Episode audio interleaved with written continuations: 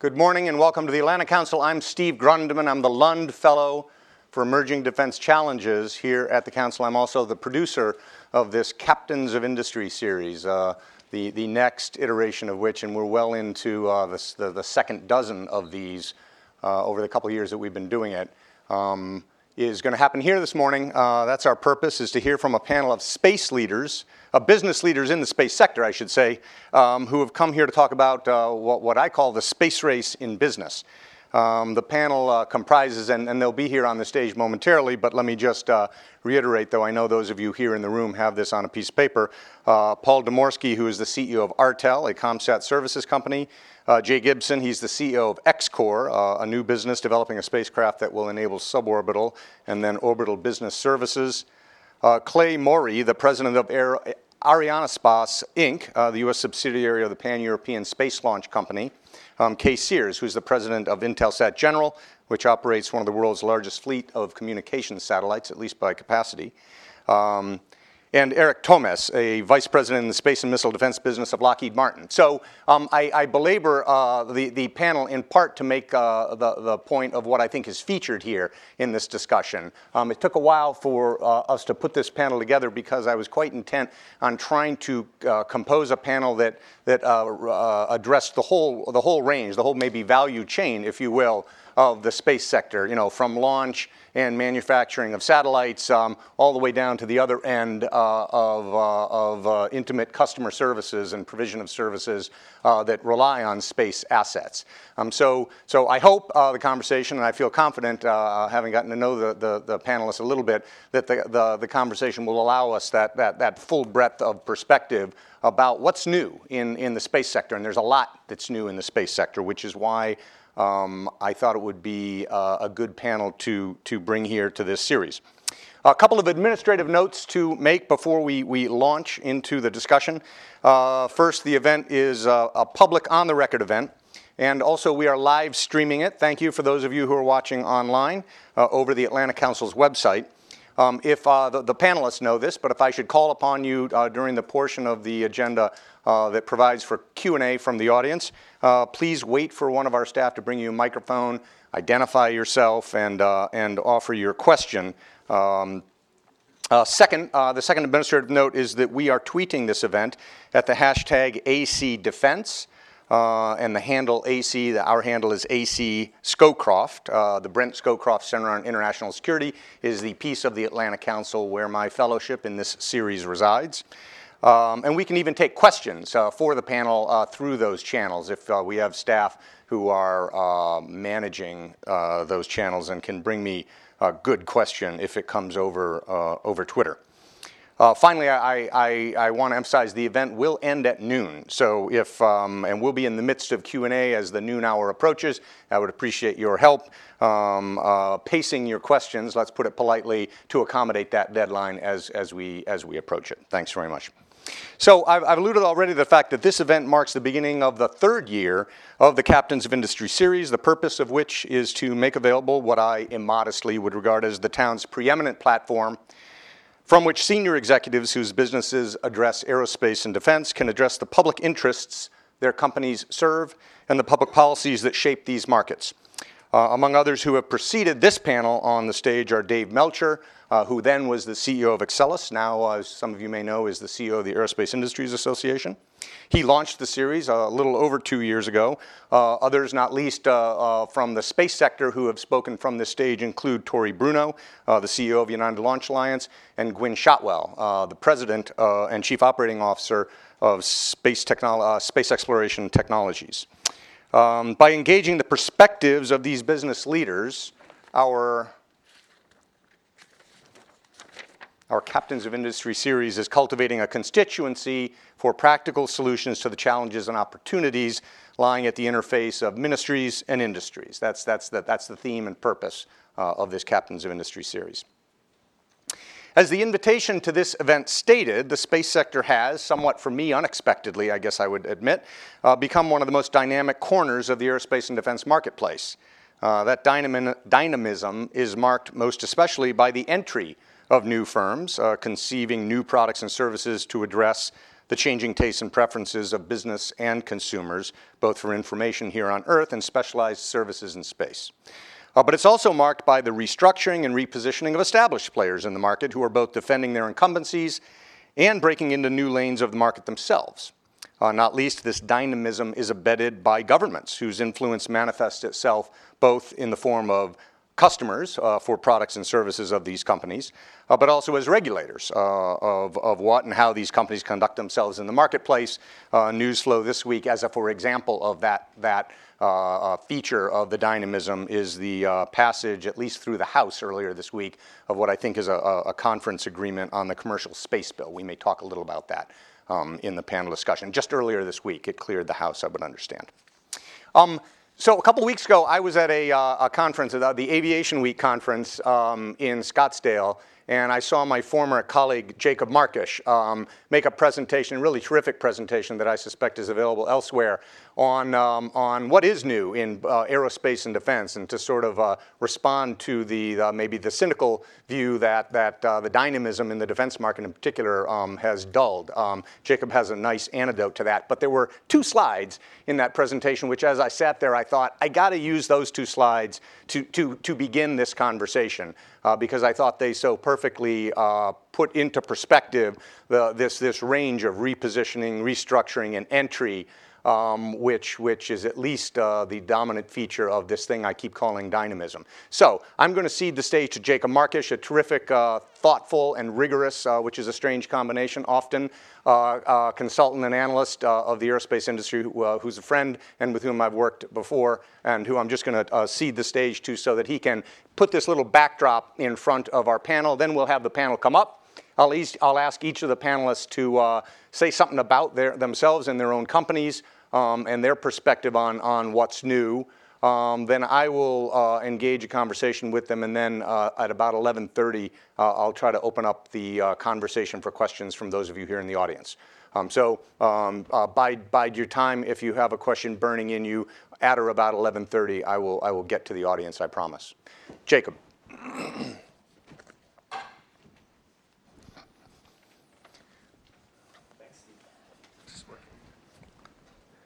Is working? Great.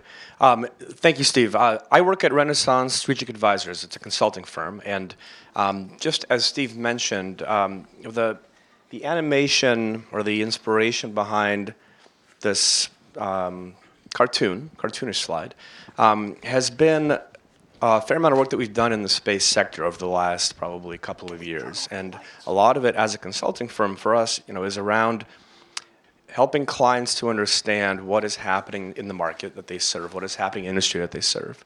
And so we've had multiple clients come to us and ask us to help them think about the evolution of the space sector, different facets of the space sector. And so this was one attempt to set the context for talking about that evolution.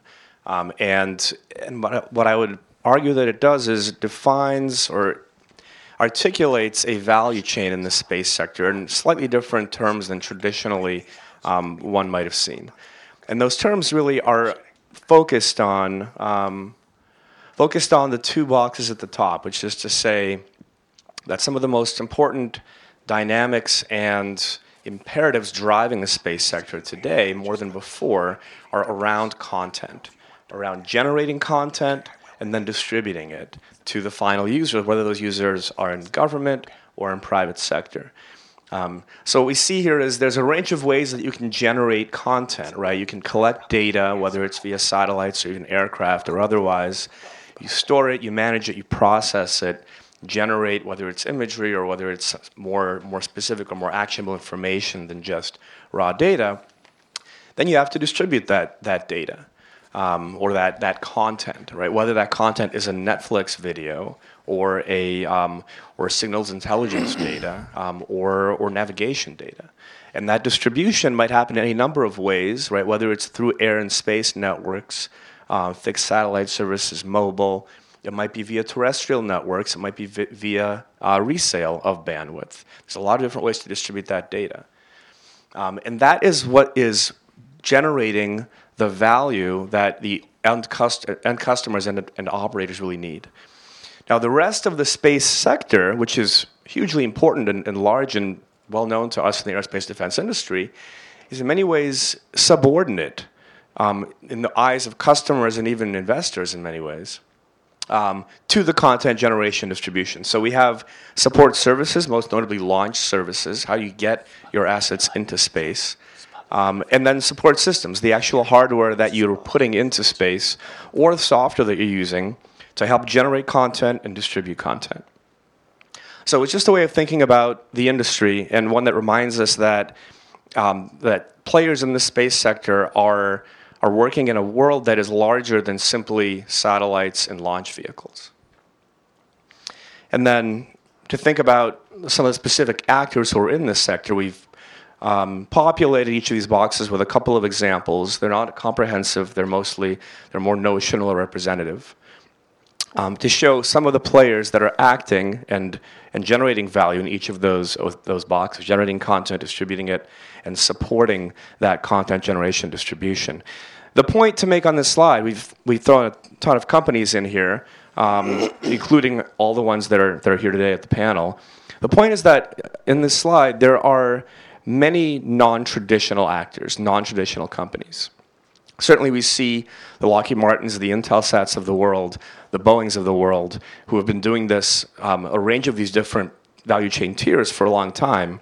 But we also see a range of companies, some of which are startups, which are very new to the, to the world, and others of which have been around for a while, but have only recently gotten much more active and more prominent in this value chain, you know, whether it's Amazon or Google um, or even Facebook, participating in certain parts of this value chain and all of a sudden finding themselves in competition or maybe in cooperation with uh, companies that have been around for a much longer time playing in this, uh, in this broader space sector.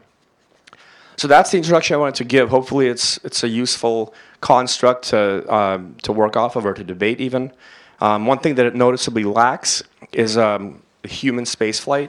We haven't really illustrated how some of these launch um, systems and services could translate into a human spaceflight. That's not that's not content. It's it's a whole different part of the market.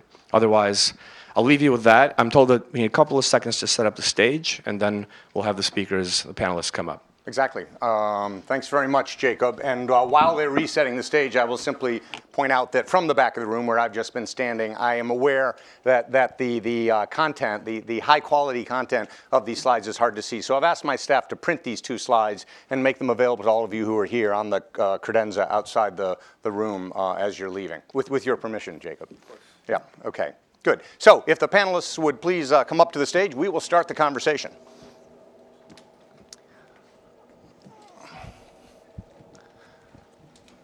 I'm cognizant of the fact that we have taken a fair amount of time uh, from uh, a short duration that we have scheduled for this event to set it up. Uh, I'm actually going to, uh, I'm not going to introduce uh, e each of these uh, panelists in detail in, in favor of you taking the time. I know you have their, maybe not their full bios, but but a summary of, of their respective backgrounds uh, available to you on a piece of paper that was uh, handed out on your, on your way in. So uh, if all of you would, would allow, I won't, uh, I won't uh, belabor their, their introduction other than to say that each of them has a wealth of experience in this sector. none of them are anything like what one would call green or, or new, new to uh, this, spect- uh, this sector. And in, in many cases, I, I, I know that their careers have traversed uh, uh beyond space and into other uh, ranges, products, and services of the aerospace and defense sector. So it's a really well uh, versed uh, panel and uh, highly, highly qualified, great business leaders in, in this sector. We're quite privileged to have them all here.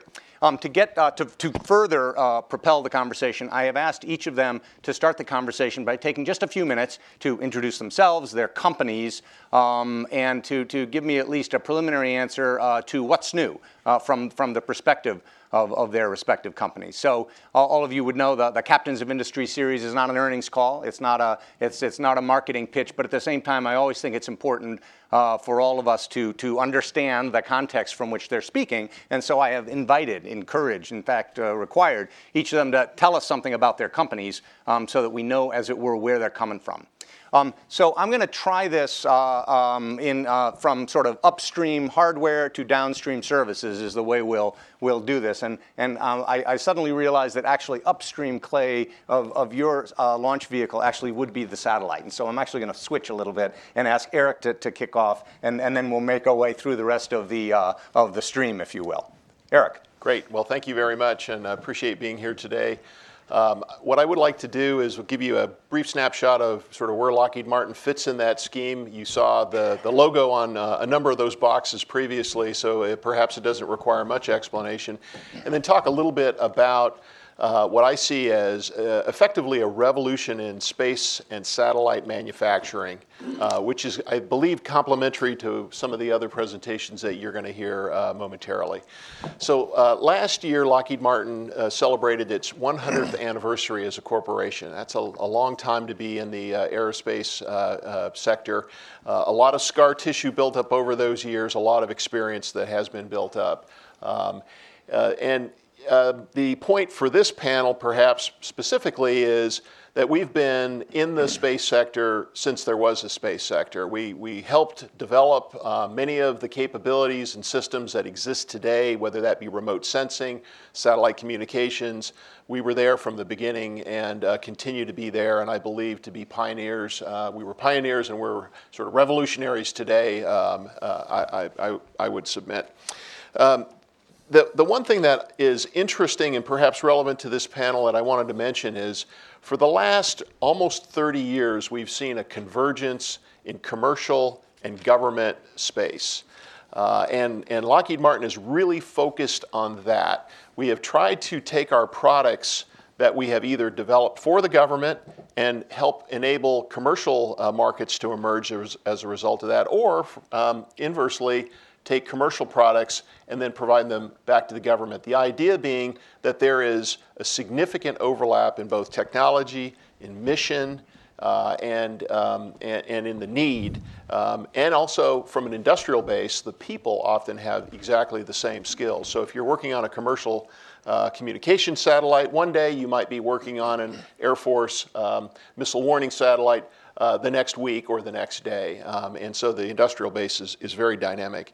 Um, you're going to hear, I believe, quite a bit about significant changes in the space sector. I won't go into the services part of this at all. Just, uh, I would say that in the manufacturing world, uh, there is also a dramatic revolution that's going on in terms of how we approach design, development, and production of space vehicles.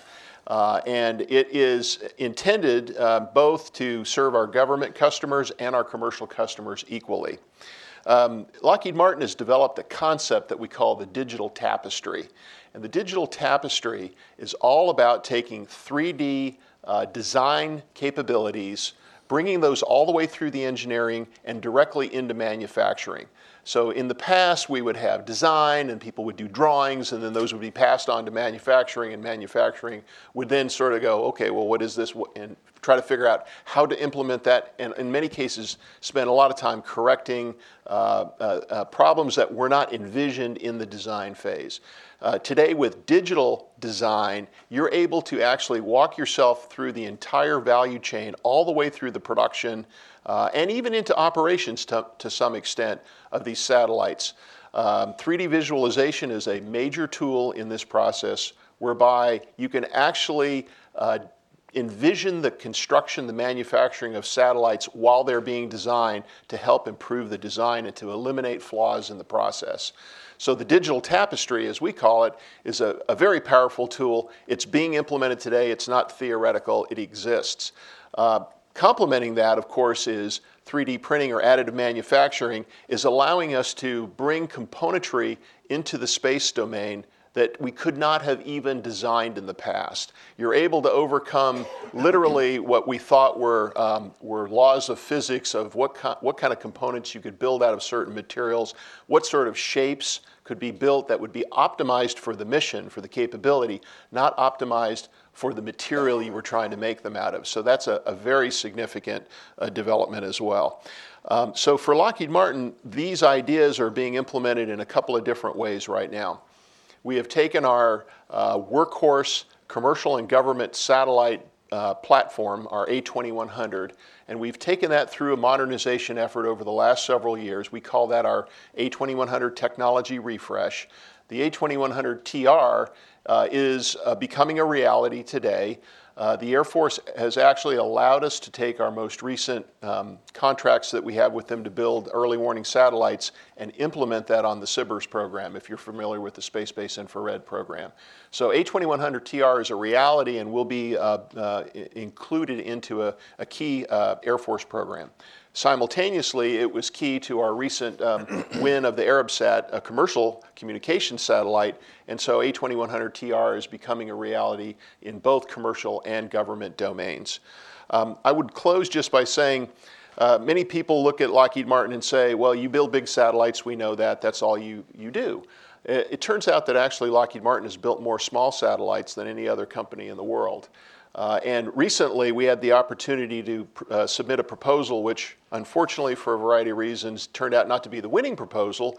But um, a company was asking us to bid on a constellation of up to 3,000 small satellites, 150 pound class, uh, low Earth orbit communication satellites. In a few months, we presented a proposal uh, that would have entailed um, a production run, a very much a, a like almost like a um, a production, uh, like an automobile production run, where we would be producing up to 50 satellites per month. Um, and the price that we were envisioning was less than $500,000 per satellite. And that was largely enabled by the, the design and this digital tapestry that I was talking about earlier. But um, it, was, uh, it was, I think, showing uh, to ourselves and hopefully to the world that uh, there is, in fact, a manufacturing revolution that's occurring, and it's going to change uh, the way we think about spacecraft, the way we build spacecraft, and the way they're operated in the future. Thank you. Okay, Eric, thank you very much. Uh, I'm going to next turn to, uh, to Clay to uh, talk about uh, Arianespace. Thanks, and thanks for having me here today.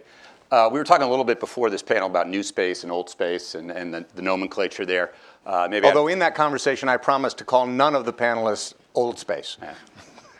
So I guess me. if we were all new space, we'd be in black T-shirts, right? yeah, exactly. Up here. Turtlenecks. So, uh, so I, I, would posit perhaps that Arianespace was the original new space company. It was actually founded uh, 35 years ago, 1980. I looked up on my phone just before the panel what the top news stories were in 1980. Uh, presidential election, war in the Middle East between involving Iran and Iraq, mm-hmm. and increased racial tensions in the United States. I think we're probably haven't moved that far in 35 years. Uh, we were founded 35 years ago to really be a commercially focused space company. That is, our bread and butter business is launching commercial telecommunications satellites. It has been for 35 years. It remains about 85% of our business base. That's what we do. And that's because Europe doesn't have the kind of throughput in terms of national security and civil space missions that, would require a big launch system like what we have in French Guiana to operate today. we we have three systems today the Ariane 5, the Soyuz and the Vega that all fly from the Guiana Space Center in South America. Uh, very capable systems. The Ariane 5 in its debut was about 5.7 uh, tons of performance. We've increased that performance now by over 40% uh, over the last uh, 20 years of its operation, uh, roughly 20 years. And it's flown, knock wood, uh, 69 times in a row over the last 12 years, 100% success. So we've taken a product that was introduced, we've evolved that product uh, and, adapted it to the marketplace. My colleagues often tell me when we started in this business, we were competing against the space shuttle, right? Then we evolved to compete against Atlas, Delta, Long March, Proton, Zenit, Falcon, all these new systems that have come into the marketplace.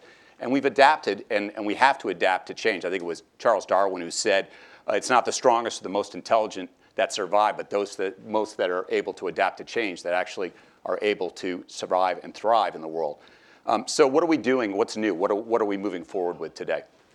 The Ariane 6 is going to be our next evolution. Uh, it's a new launch system uh, that will be built by Airbus Safran Launchers, uh, which is uh, soon to be our majority uh, stakeholder in Arianespace. Uh, that system's going to have over 10.5 metric tons of performance going to orbit. it has solid core boosters around the, that, that main stage. These solid boosters are also going to be used for the Vega light launch system that we've put in place, uh, and we're going to be able to get volume uh, in terms of manufacturing, production, and launch operations through that to be able to lower the price per kilogram to orbit. Uh, what's happening with my customer base? So I have some of my customers here on the panel.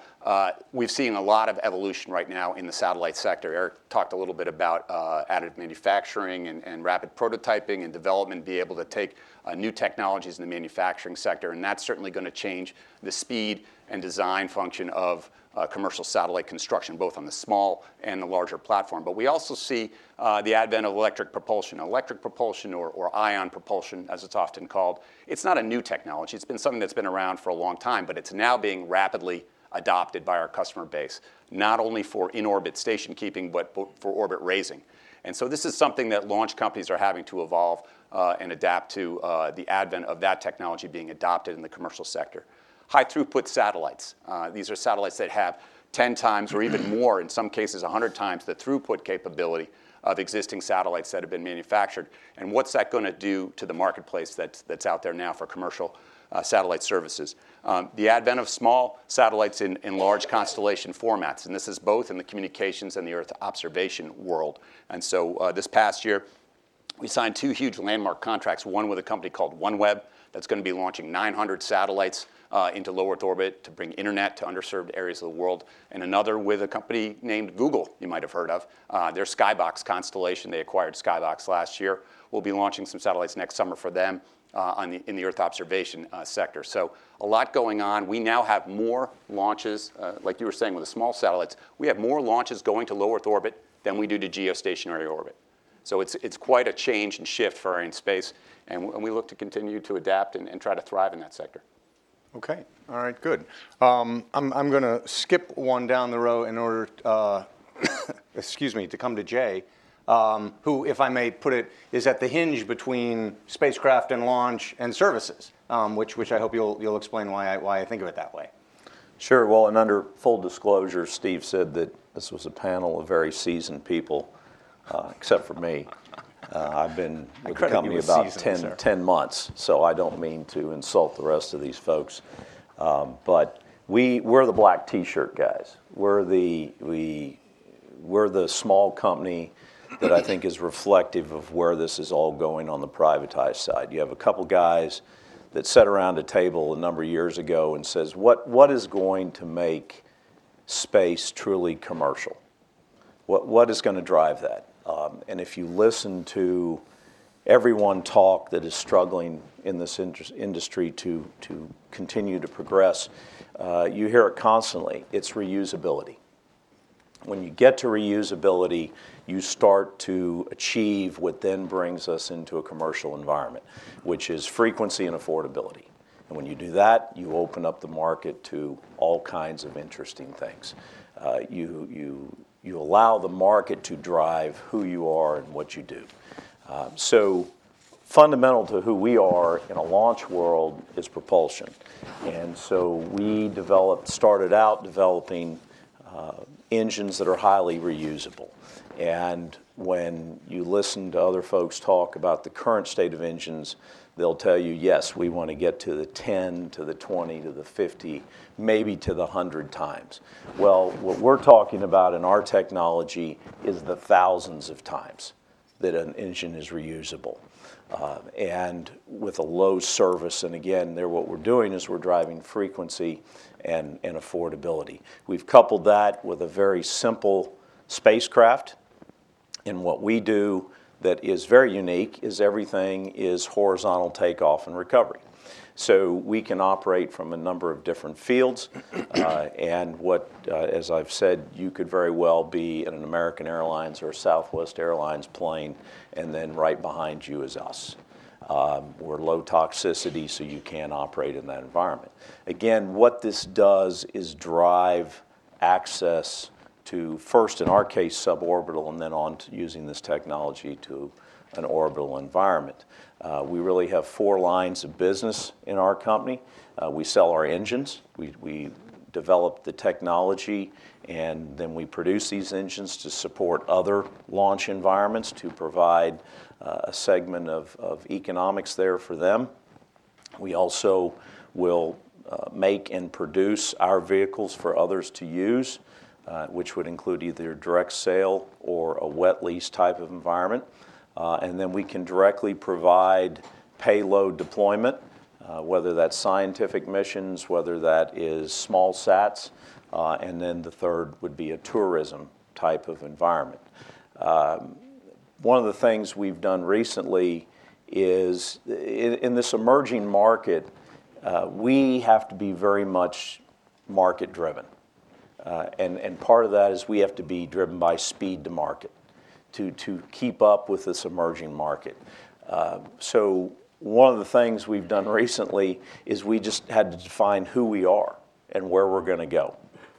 So we did put together those four lines of business, say, "This is what we do." Uh, prior to being here, I was with Beechcraft. I led several business units there. Um, and I happened to have gotten to know our products very intimately. And and frankly, I've described to the market, they say, "Well, who are you guys?" I say, "You know, we're the King Air of space." You know, pretty simple.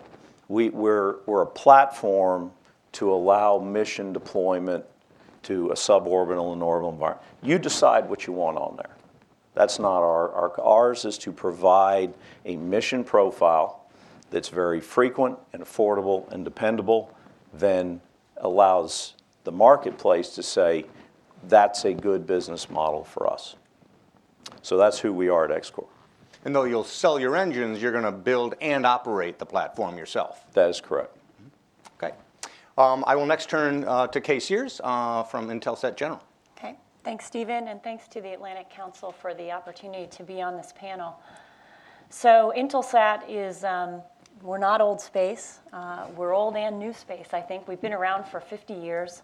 Uh, we are very much um, in that content distribution component of Jacobs' model.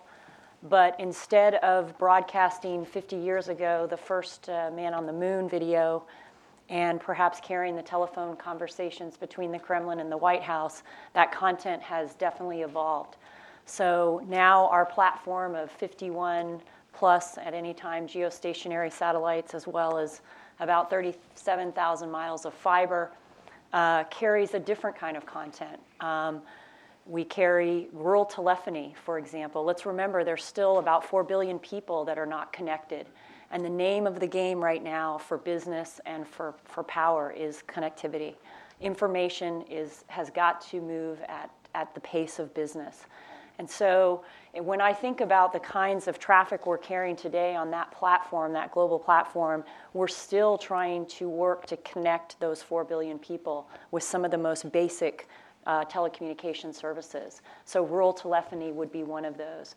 But then you have a whole host of new applications that are driving content, uh, the Facebooks and the Googles, but but everything that's going across the internet. Even in the video domain, we're carrying uh, MPEG-4 video. We're carrying three-dimensional video. For the U.S. government, if you think about some of the applications there, what the Predator and the Reaper are trying to uh, transmit off of those airborne platforms. As you fly from here to California and you use your Wi-Fi Uh, on the plane, uh, that's going up and over satellite. So all of these new applications um, are very content-laden. They require uh, a very cost-effective and global distribution network. So Intelsat is focused on keeping pace with that content distribution theme. And some of the things that are really driving that, I would say, would be mobility. Everybody wants to take all their content with them wherever they're going. And that requires more powerful satellites. It requires a lot of new innovations on the ground and in the handheld uh, devices.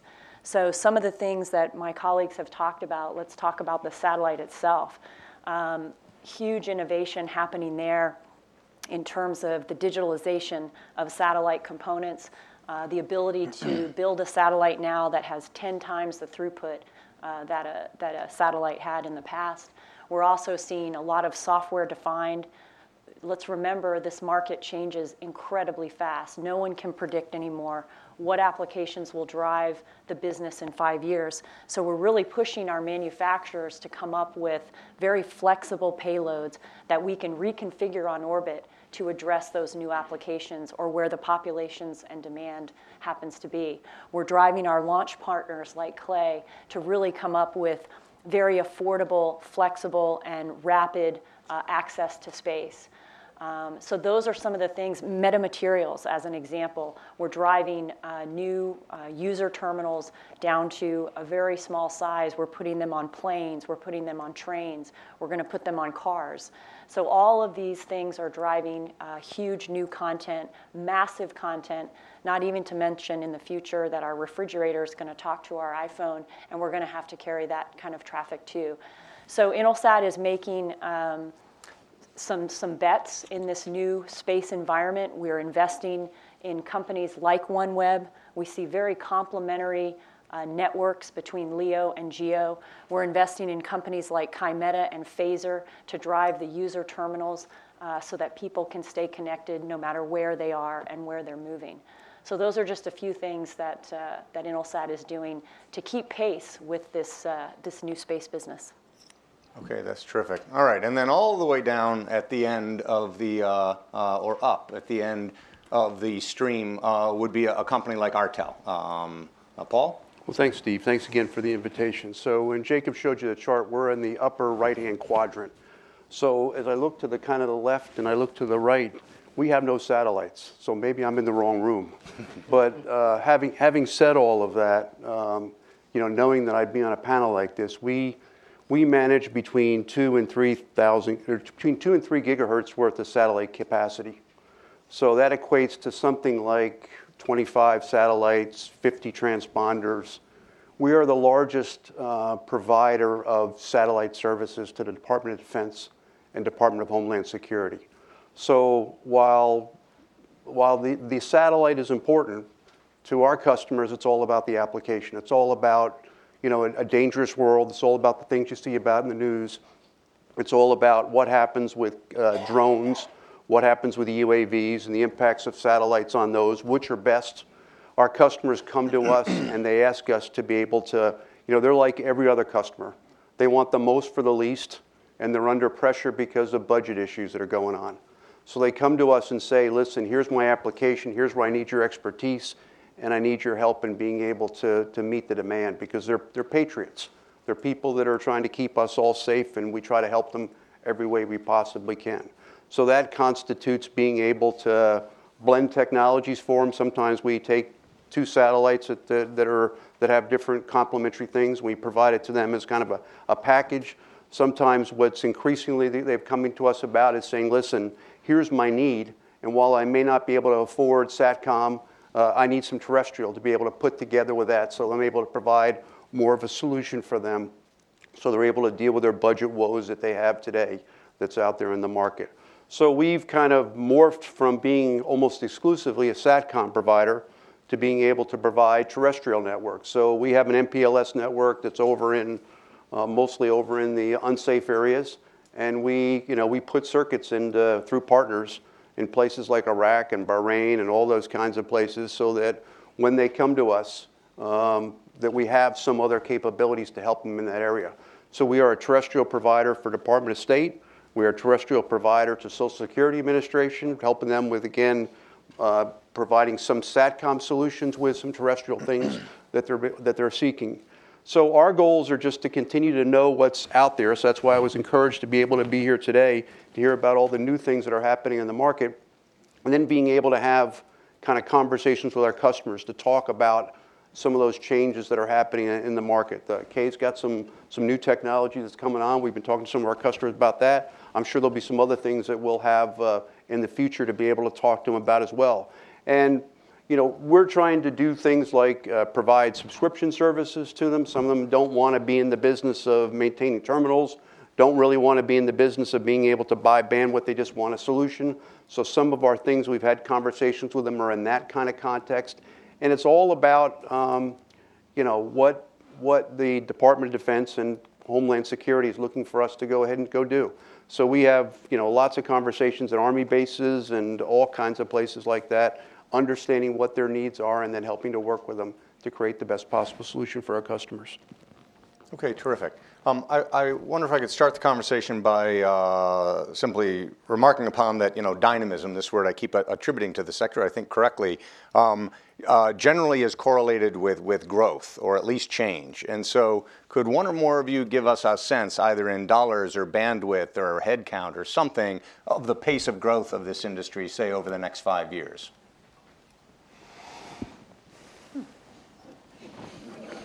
What's, well, let, uh, let me ask it this way. Um, uh, either in your business or yours, what's the capacity? How is, how is the capacity of a given satellite uh, changing uh, to, to accommodate that growth? Kate can talk about yeah. Epic maybe. Yeah, so our, our Epic platform, which we are launching the first one with Clay in January, uh, will have about 10 times the throughput, total throughput. And the way that we do this is through uh, the creation of multi-spot, a multi-spot pattern across the coverage. So instead of a wide beam satellite, you know, like you might have one beam over the United States, we have a lot of smaller spot beams. That does a couple of things. First of all, it increases the, the downlink power so that you can use much smaller antennas. Uh, but it also allows us to reuse the spectrum over and over again. So the total throughput of the satellite goes, goes up, and that means the cost per bit delivered for our customer goes down. And this gets at the affordability because I think it's not just in the launch business where we need to be affordable. We have to be affordable on the platform side. Affordability will drive new applications, especially applications like the Internet of Things. So the Epic constellation that we're building right now and will launch over the next few years will really target mobility and these new kinds of Internet of Things applications. Okay. If, if, if I were to say, um, right, I'm not the guy on the panel who has a long uh, history in, in the space sector, although I know a thing or two about it, but, but allow me sort of the, the uninitiated question. I'm hearing about Millennium, uh, Millennium, I'm hearing about OneWeb, I'm hearing about Spacebox. Um, are those the most interesting things, or, or put those in context? Um, is that a, a, the most interesting new thing going up into space? Is it um, just another thing? Can put, put those things that we do. You know, the uninitiated hear a lot about these uh, services, if only because the count of satellites that they're talking about is astounding. Um, how should we understand that, that, that news flow?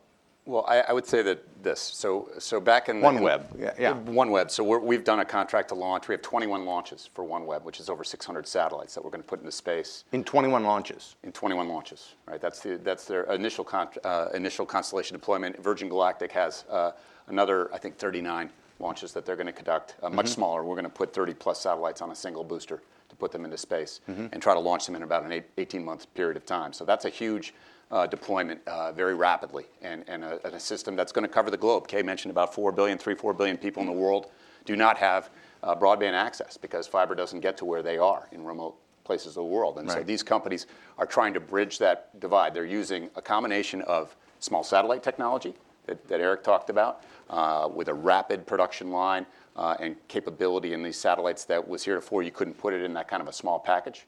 Uh, something in 150 kilogram or less uh, package. Mm-hmm. You're talking about an evolution on the ground in terms of the antenna design, uh, and then also using WiMAX, Wi-Fi, uh, LTE, 4G type networks on the ground to distribute that content, so you don't have to change your phone on the ground. You know, we have tablets now that are Fire tablet from Amazon is less than 50 bucks. Right. Right.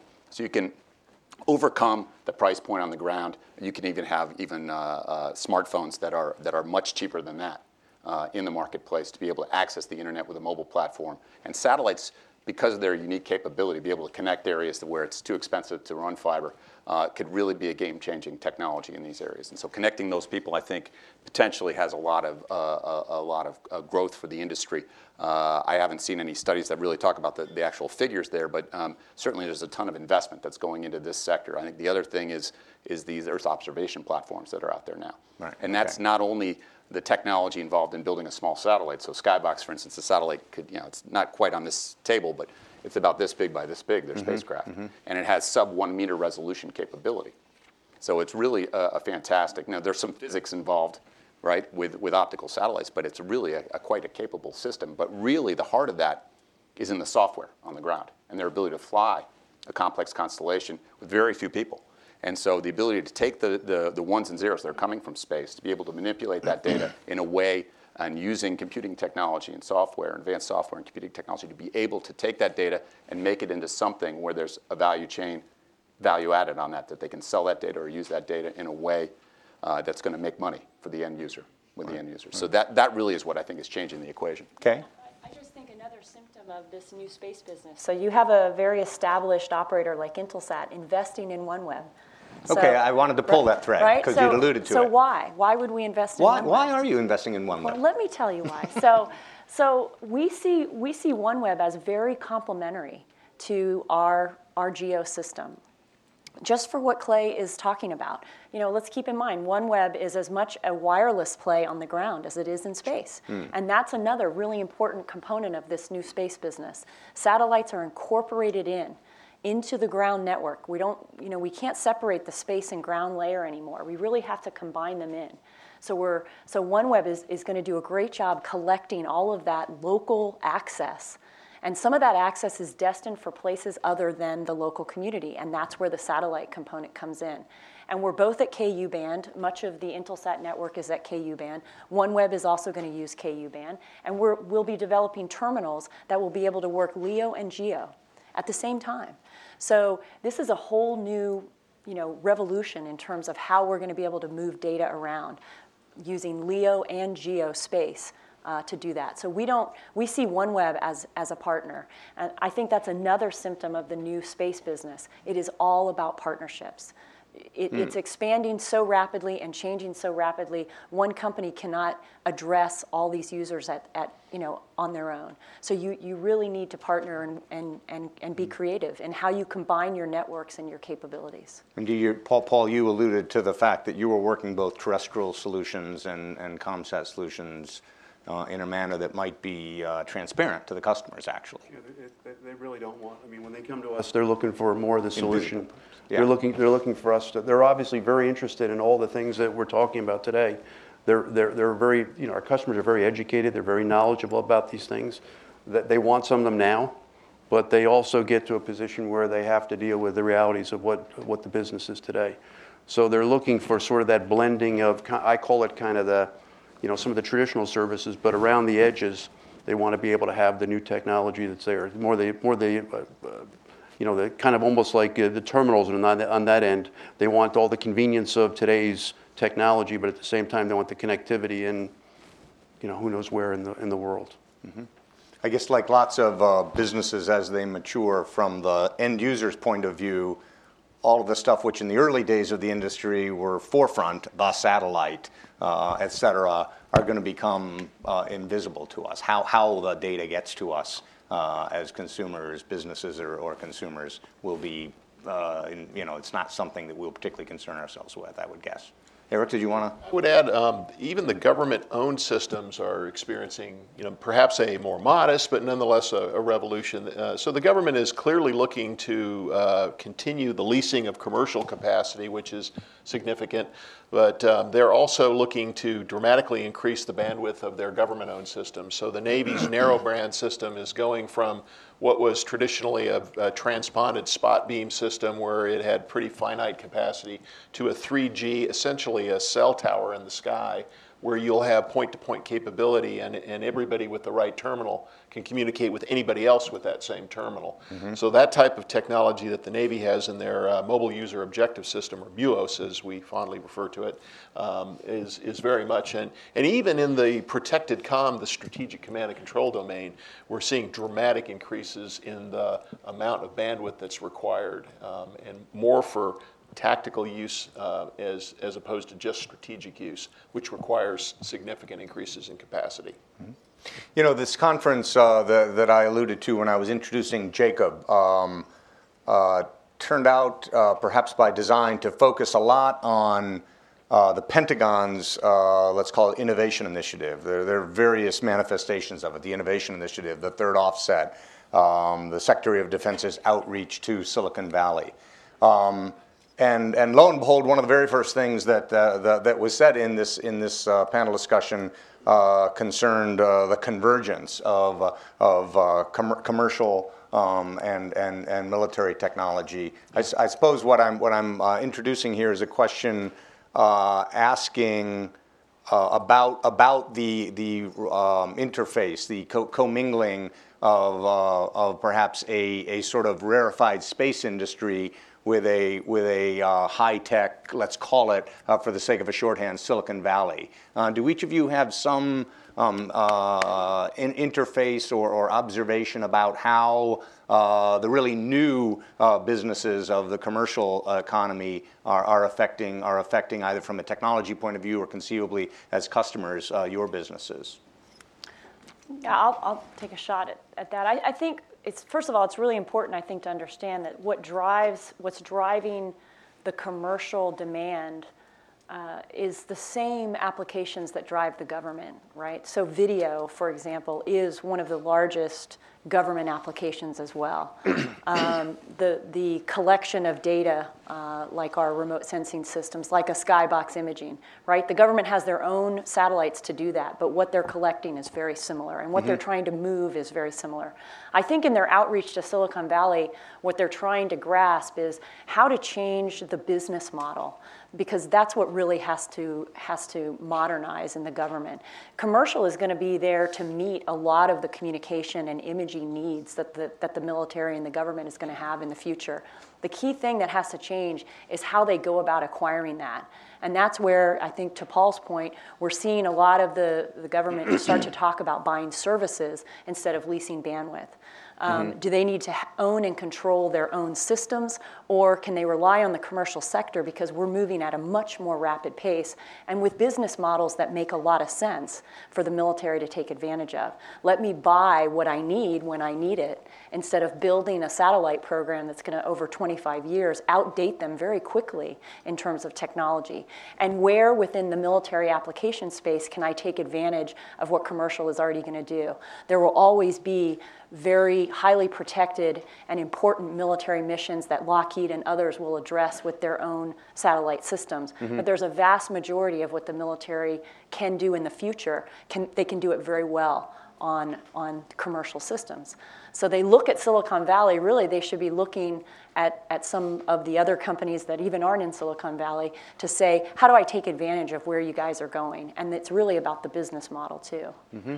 Mm-hmm. If I could pile on on that, because I totally agree with what Kay just said. Um, if you look back at sort of how the commercial space sector emerged, it largely was driven by government investments into government systems for uniquely government purposes, and then that was sort of the industrial and technology base that fostered the, the commercial space sector. We've seen that completely over time shift. Right. To where now it's the commercial sector that's largely driving the government's uh, appetite and interest, and the technology is largely being um, uh, uh, originated or matured in the commercial sector, and these ideas are now going to be flowing into the government. So you see almost a complete uh, reversal of, of the flow of, of technology uh, in, and I mentioned the convergence. It's not that suddenly today we see this happening. It's actually been happening over time, gradually over about a 30-year period of time. We, we, you know, our government satellites are largely based on a commercial design that originated them. We're, when I mentioned this technology refresh of our commercial, mm-hmm. the reason we're doing that is not just because we want to be more competitive commercially, but we want a product that then the government can then leverage into their systems as well. So I think that's a, an increasing and accelerating trend. So if, if I may, I mean, this, this was a, both of these responses are, are quite articulate on, on exactly what I think Secretary Carter is looking and, and hoping for, and, and something of an antidote, if I may say it, to some of the cynicism toward the prospects of, of that initiative out of the Pentagon that, that I more generally hear. Um, uh, uh, even more technically, if I, not that you weren't speaking also technically, but um, are there technologies, semiconductor, uh, software, uh, materials, uh, perhaps, that are, are in the commercial sector? Again, let's use the shorthand, although it's not quite correct, uh, Silicon Valley, um, that are turning out to be, to be important to the technical innovations in, in your systems. Um, Jay, you got anybody scouting through Silicon Valley for solutions to your technical problems?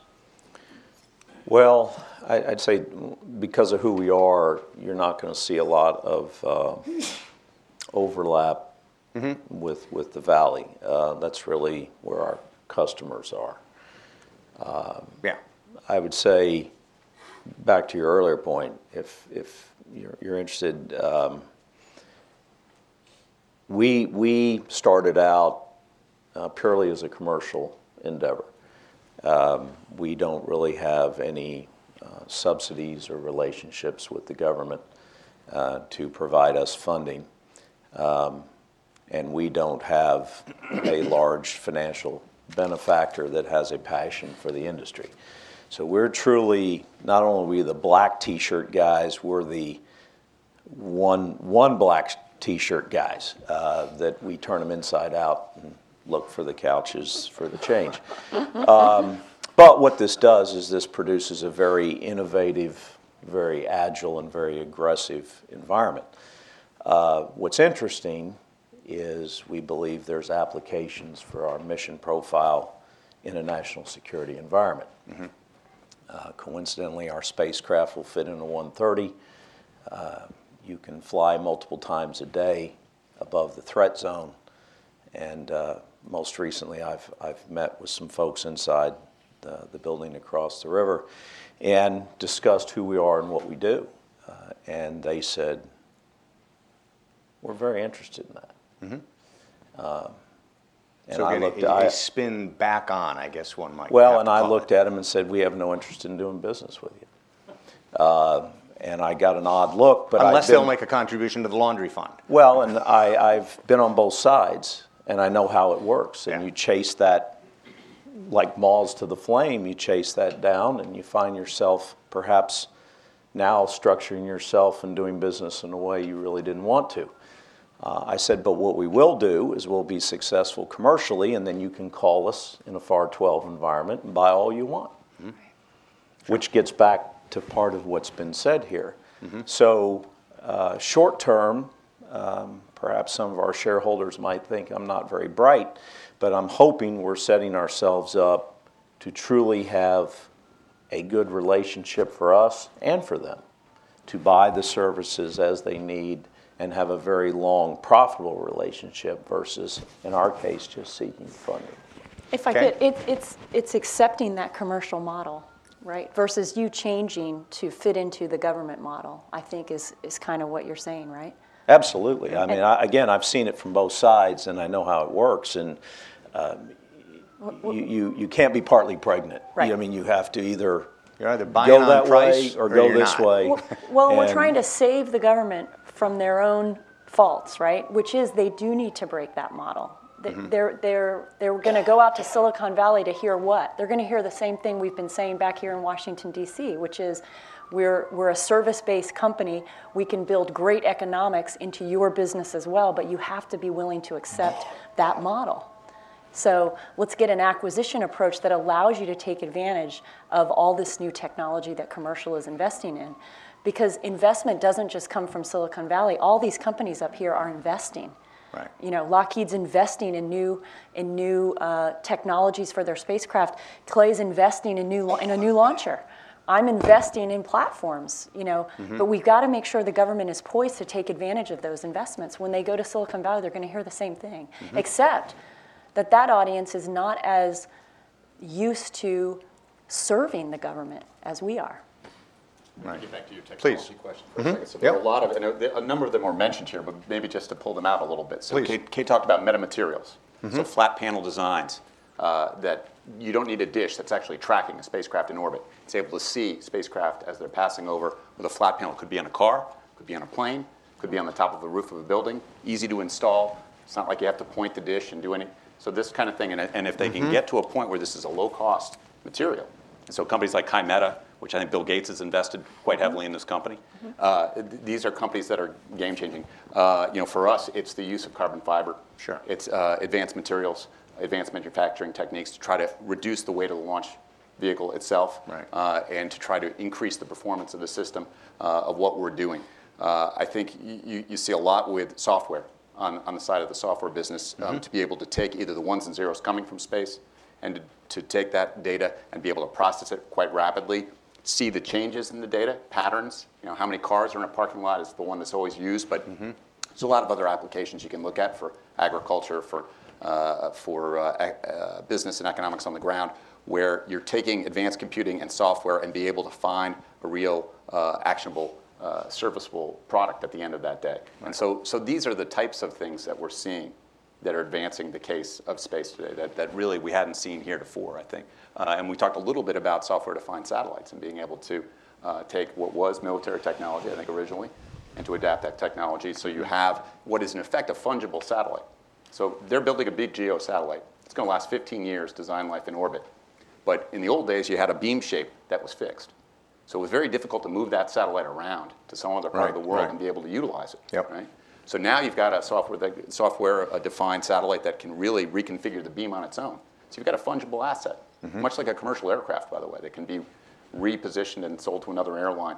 And you can think about the financing and the other downstream pieces of that. Right. Those assets are now fungible, can be resold, they can be financed much more easily, like mm-hmm. an aircraft. Mm-hmm.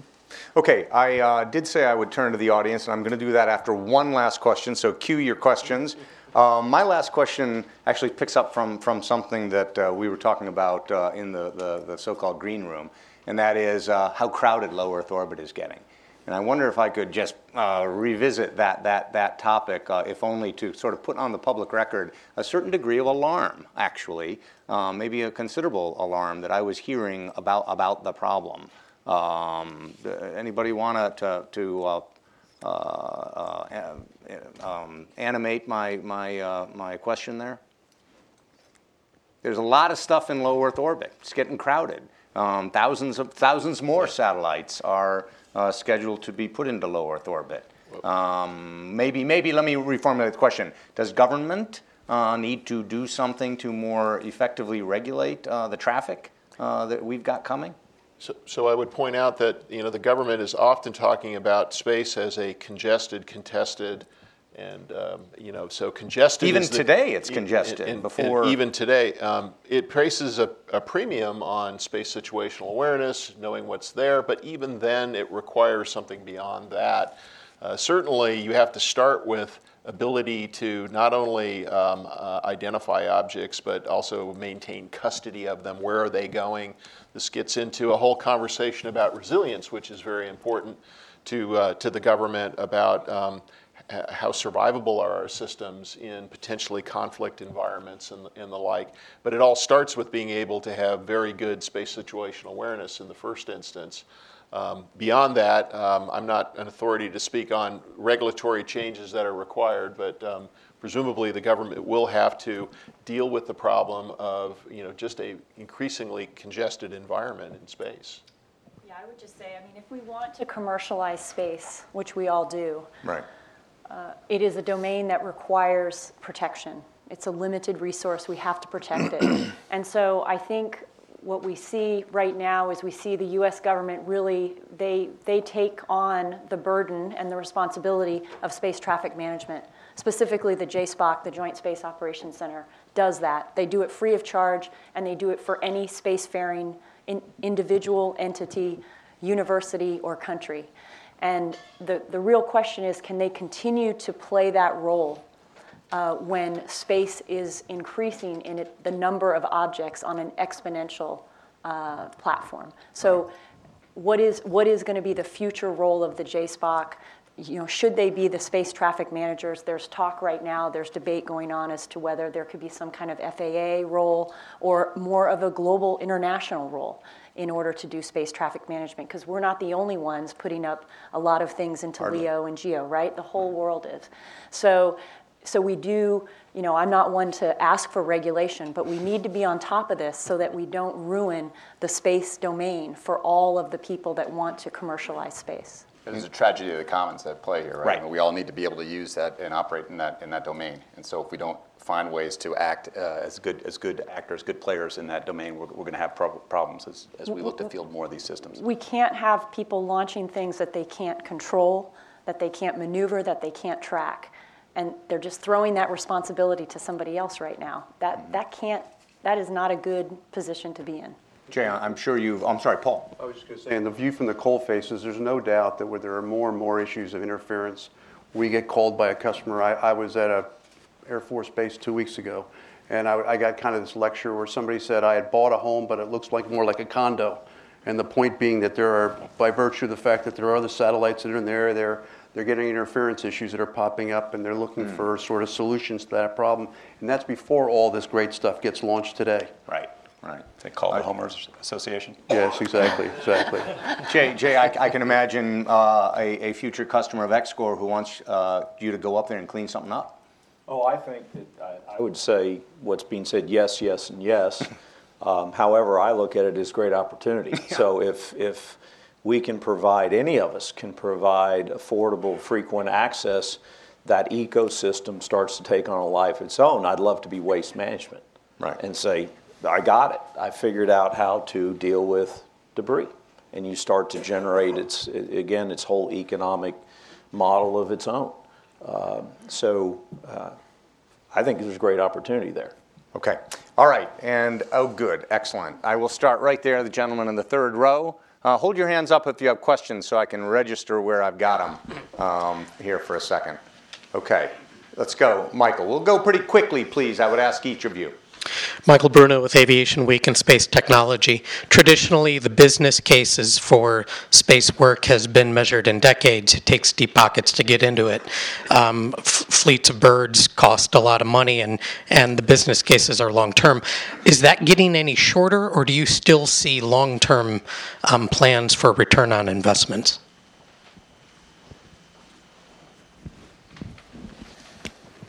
Anybody? I think for the new space companies, it's definitely a shorter timeline. Right. So if you're talking about these guys who are building small satellites that are, are, are able to produce those satellites ra- rather quickly, not in a traditional two, three year time frame to build a big geostationary platform, but in uh, less than 18 months or sometimes even a year or even less if you're talking about CubeSats. Uh, these guys are looking for launch opportunities for my company much more quickly than a traditional player. We would typically sign a contract about two years out from launch. They'd sign the satellite contract about three years out, launch contract about two years, 18 months out, and then actually get to launch. These guys are looking at much more compressed timelines, and it's something we need to adapt to. Okay, there's a question here uh, at the edge. And then when, when we're done, I'm going to go to that gentleman right there after that. John Sheldon, Atlantic Council. Uh, question for the whole panel. Uh, given the dynamism you've been talking about, given the convergence between government and commercial, what are the implications long term for the US export control regime for space issues?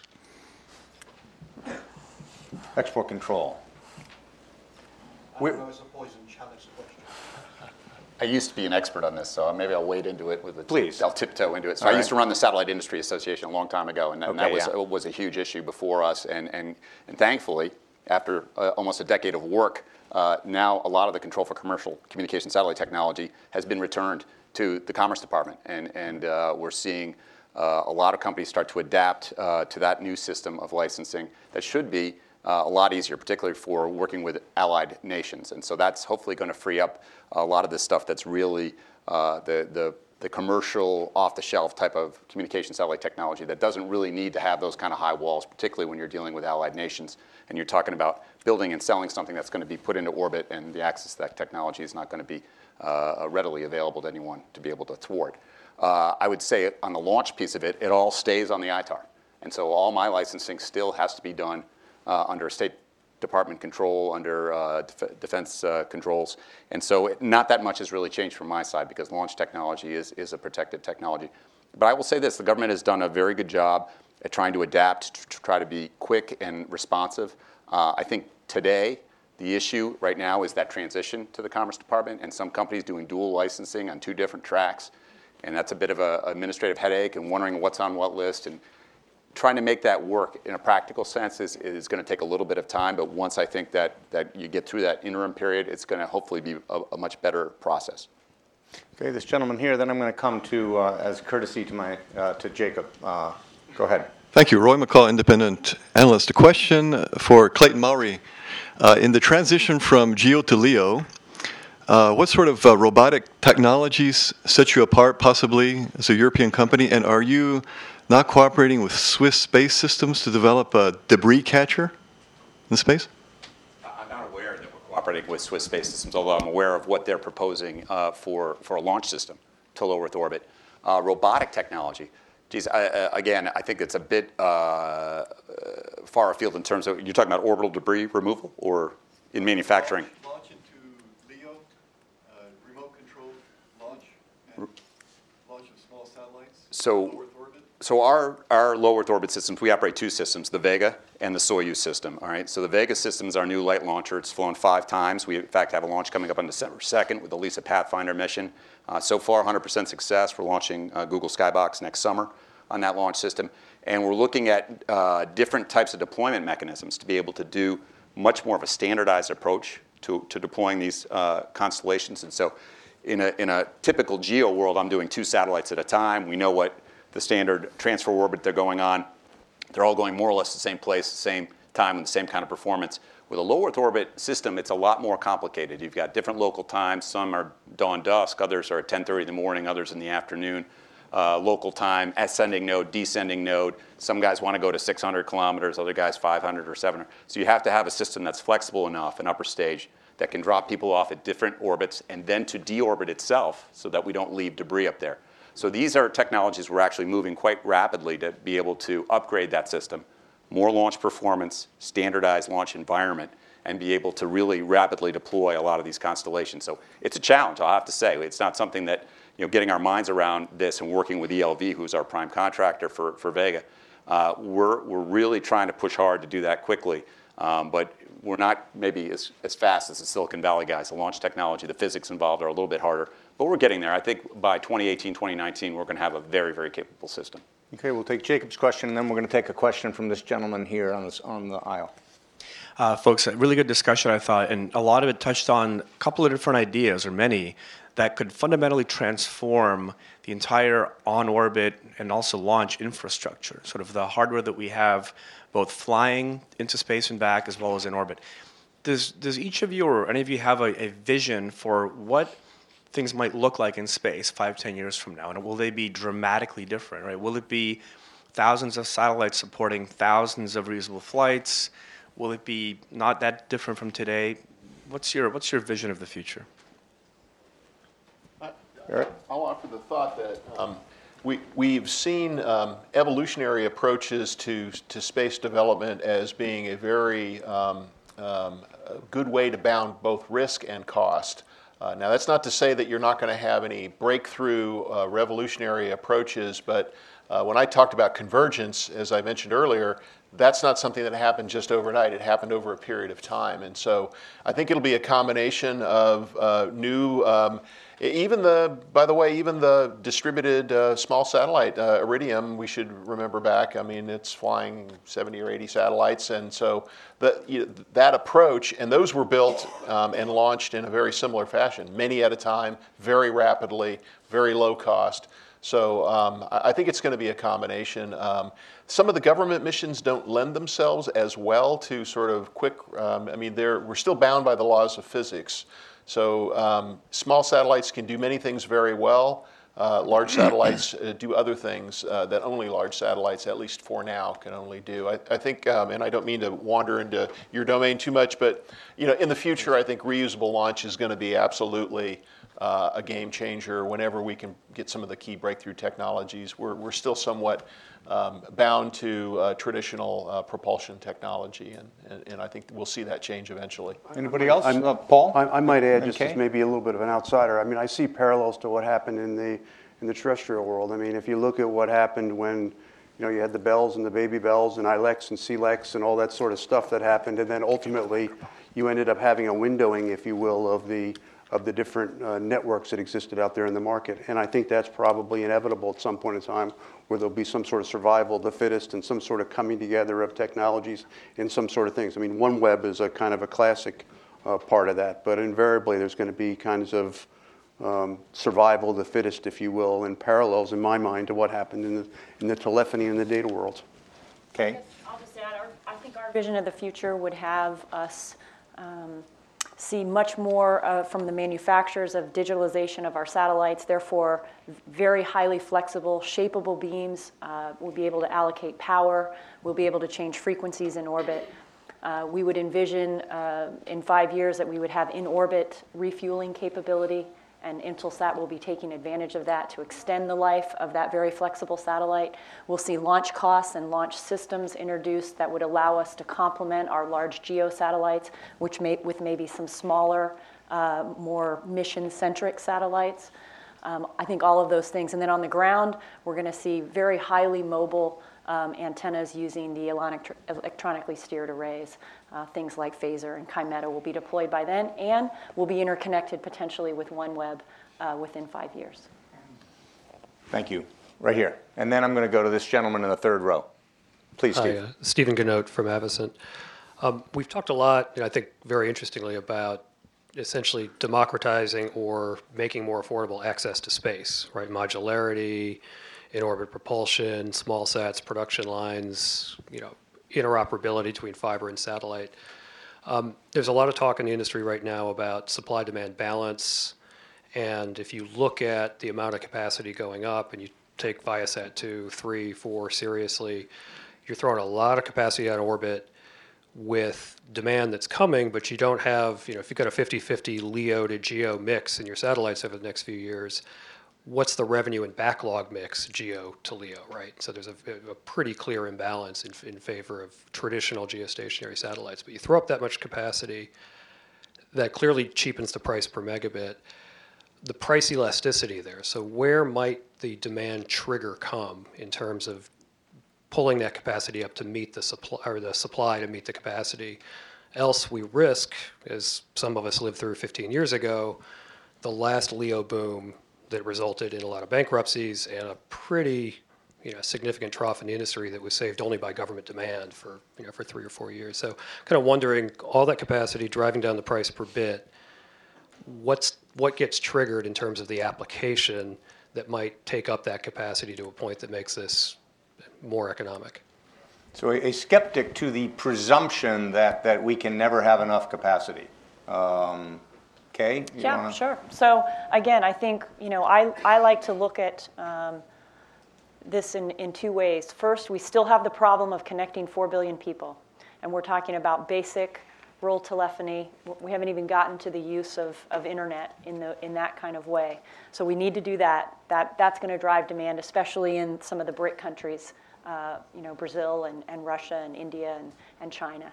So there's a lot of that in rural Africa, for example. So there's a lot, lot of demand that we believe will come from that. Very price elastic demand as well. The second piece of that, though, are applications that are enabled by this cost per bit, this lower cost per bit, and this the capability of higher powered satellites. And we believe, just think about the connected car.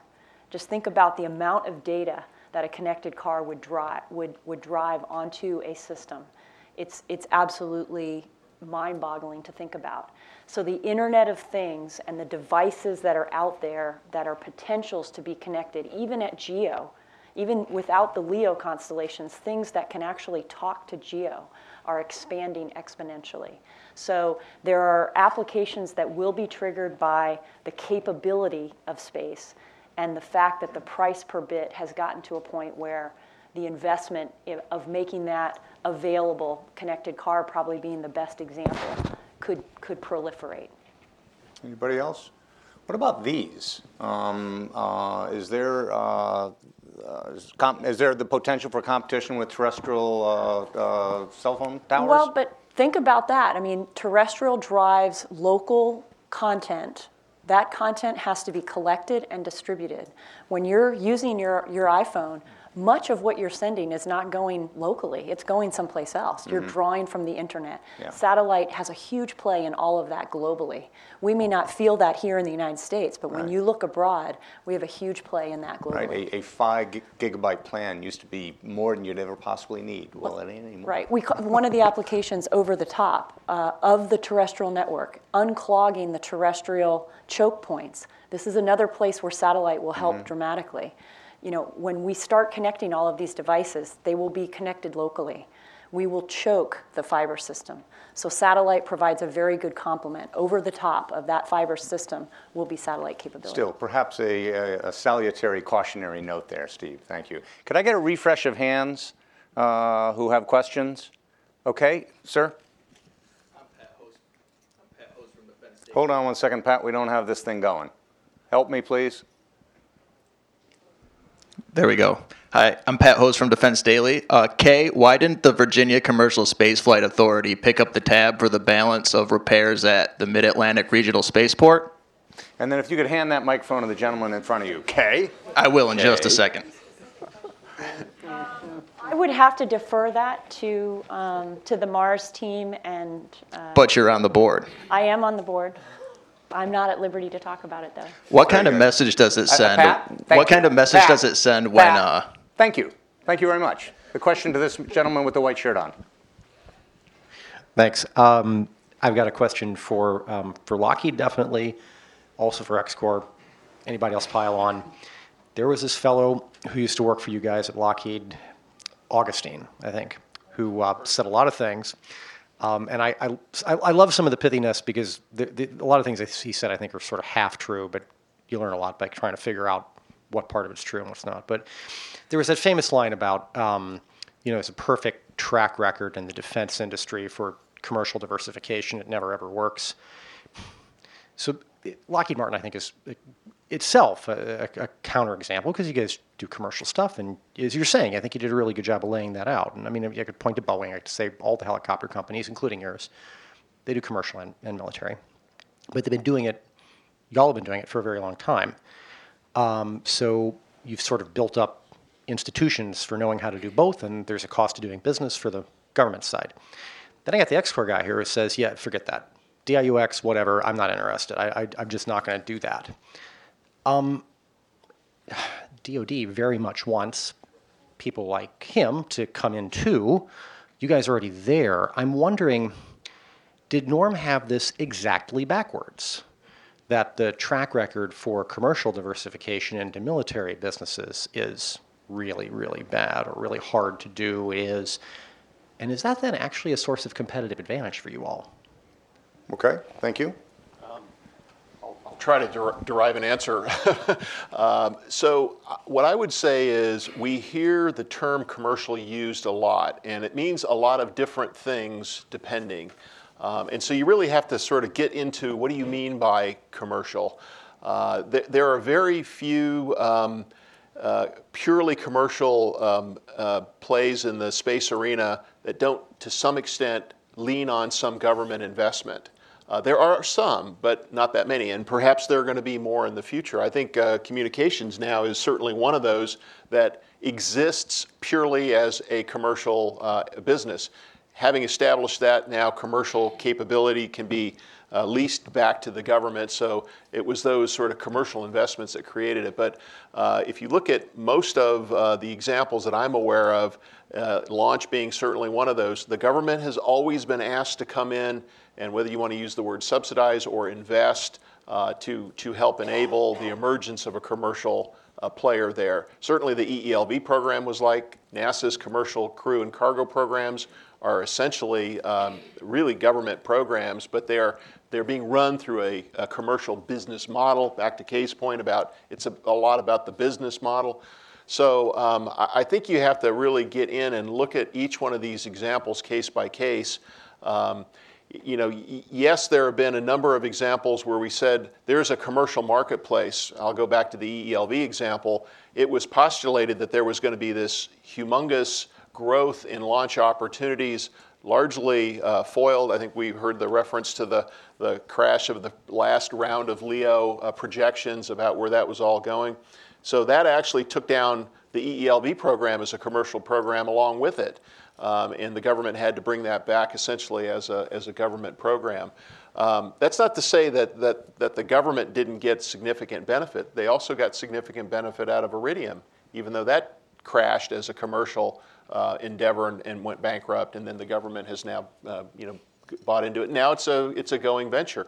My only point really being is um, significant government investment is often required to help enable these, these commercial uh, ventures. Not always, and I know many of the, the new space, um, so-called new space players uh, shun government investment because they're afraid of the strings that could come a- attached to it. But um, many of them have only succeeded through, uh, through government investment. It, it must be said that a, another feature economically of dynamism is failure is uh, uh, enter, en- enterprises coming and going. Um, and so when we see that in this exciting space sector, um, let's not please uh, write the stories that said uh, it, it, was all a, uh, you know a mirage. Um, because that would be uh, that would be the wrong inference to draw. Well, we have time here at the top of the hour just for me to allow each of you to uh, put a final word um, on the proceedings, and, and if you're, you're struggling for something to say, my question would be the one you might might might choose to answer, but you don't have to. Is um, uh, what are the fundamental things that, that still apply? Um, we've talked mostly about what's new, but uh, what are the fundamentals that, that, that, still apply and will have to apply for this uh, exciting industry to uh, realize its, its, its, great ambition? Maybe we'll just walk right down the line, please. Sure. so we haven't directly talked about cost, and obviously cost is a huge motivator for the government, for the commercial. So innovation is not only pursued for the sake of capability, but it's also pursued for the sake of reducing cost.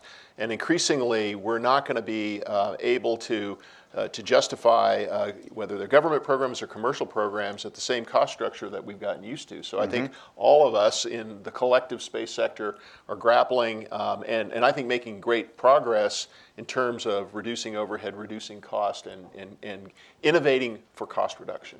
Thank you very much for coming and participating today. Bye. Uh, I've been doing satellite launch for over 20 years. I'd say this today is the most exciting time I've ever seen in the in the commercial space business right now. Yeah. It is changing very rapidly. There's a lot of private sector investment that's coming into play. Uh, all this launch capacity, as some of the folks in the audience talked about, is coming online. Uh, it is a very exciting time, and watching companies, both old and new, adapt to those new and changing markets is really going to be what's the key driver for this business as we go forward. Uh, you know, just a few things from the launch perspective. We've got to get better, more responsive, more standardized. We've got to be able to adapt our launch systems and be able to serve our customers better and more quickly. And so I think we're all working to do that right more standardized and adaptable. Hard, hard uh, task. It's, it's, it's. There's two I'm not picking on you. I'm saying that's what it requires. There's two pieces of that. One, I mean, it's it's making it easy for your customer to come. Here's the interface. Here's the environment you're going to fly in. You design the satellite to that, we're going to put you up there very quickly. Right. So when I say standardization, it means making it easier for them to mm-hmm. ride with us. Yep. Paul, despite and, all and the thank things, you, Clay. Thanks very much. Thank you. Thank you very much for the opportunity to be here. I mean, despite all of the the things that are going on, it always comes back down to the value proposition. I don't care where you are and what the technology changes. It's all about the application of that technology for the customer. And at the end of the day, customers want to be near people who can help them. And if you can provide help and provide objective uh, uh advice to them, on helping with the issues and problems that they're dealing with, they want more of your time. So they want to know about all the new things that are going on. They want those things today. They, uh, but they also have very, very real sort of uh, conflicts in their world. They have budget pressures, they have technology pressures, they have things they bought in the past, and they're looking for people who can help them sort of sort through all that. And it sounds like we got great things that are going on in, in the future, and I'm sure that uh, the market will be bright for those things. One of the fundamentals that still applies is customers' needs are complicated, um, uh, and and and uh, just that. Jay, and, and thank you, Paul. Thank you. So, Steve, thanks for allowing us to participate. Um, to what Eric said, I would just say amen. Uh, that uh, when you think back where all the cell phones you have 25 years ago, uh, if you'd envisioned that you would today do your banking, book your travel, you probably would have said no, no, no way. But when something becomes very affordable, very uh, frequently available, and very capable, the free market does a wonderful job of finding a way to utilize it. And I think that's exactly where we're going to be. Someone describes us, say, well, you guys are just kind of kind of like be like Boeing. I said, that's okay with me. So uh, I think that's where we're going. Mm-hmm. Okay. And finally, Kay, thank you. Thank you for this opportunity. I, I, would, you know, one thing that hasn't changed since I've been in the satellite and space industry, it's always been competitive. So any company that stood still and didn't innovate isn't here today. So we're still here today, Intelsat. We're, we've been here for 50 years. We're going to continue to innovate. Space is cool again. Satellites are cool again. That's great. Um, I think this new space business is all about partnerships. It's all about the value chain. It's relying on partners in the value chain to, to deliver their piece of it so that we can all uh, take advantage of, of the new technology.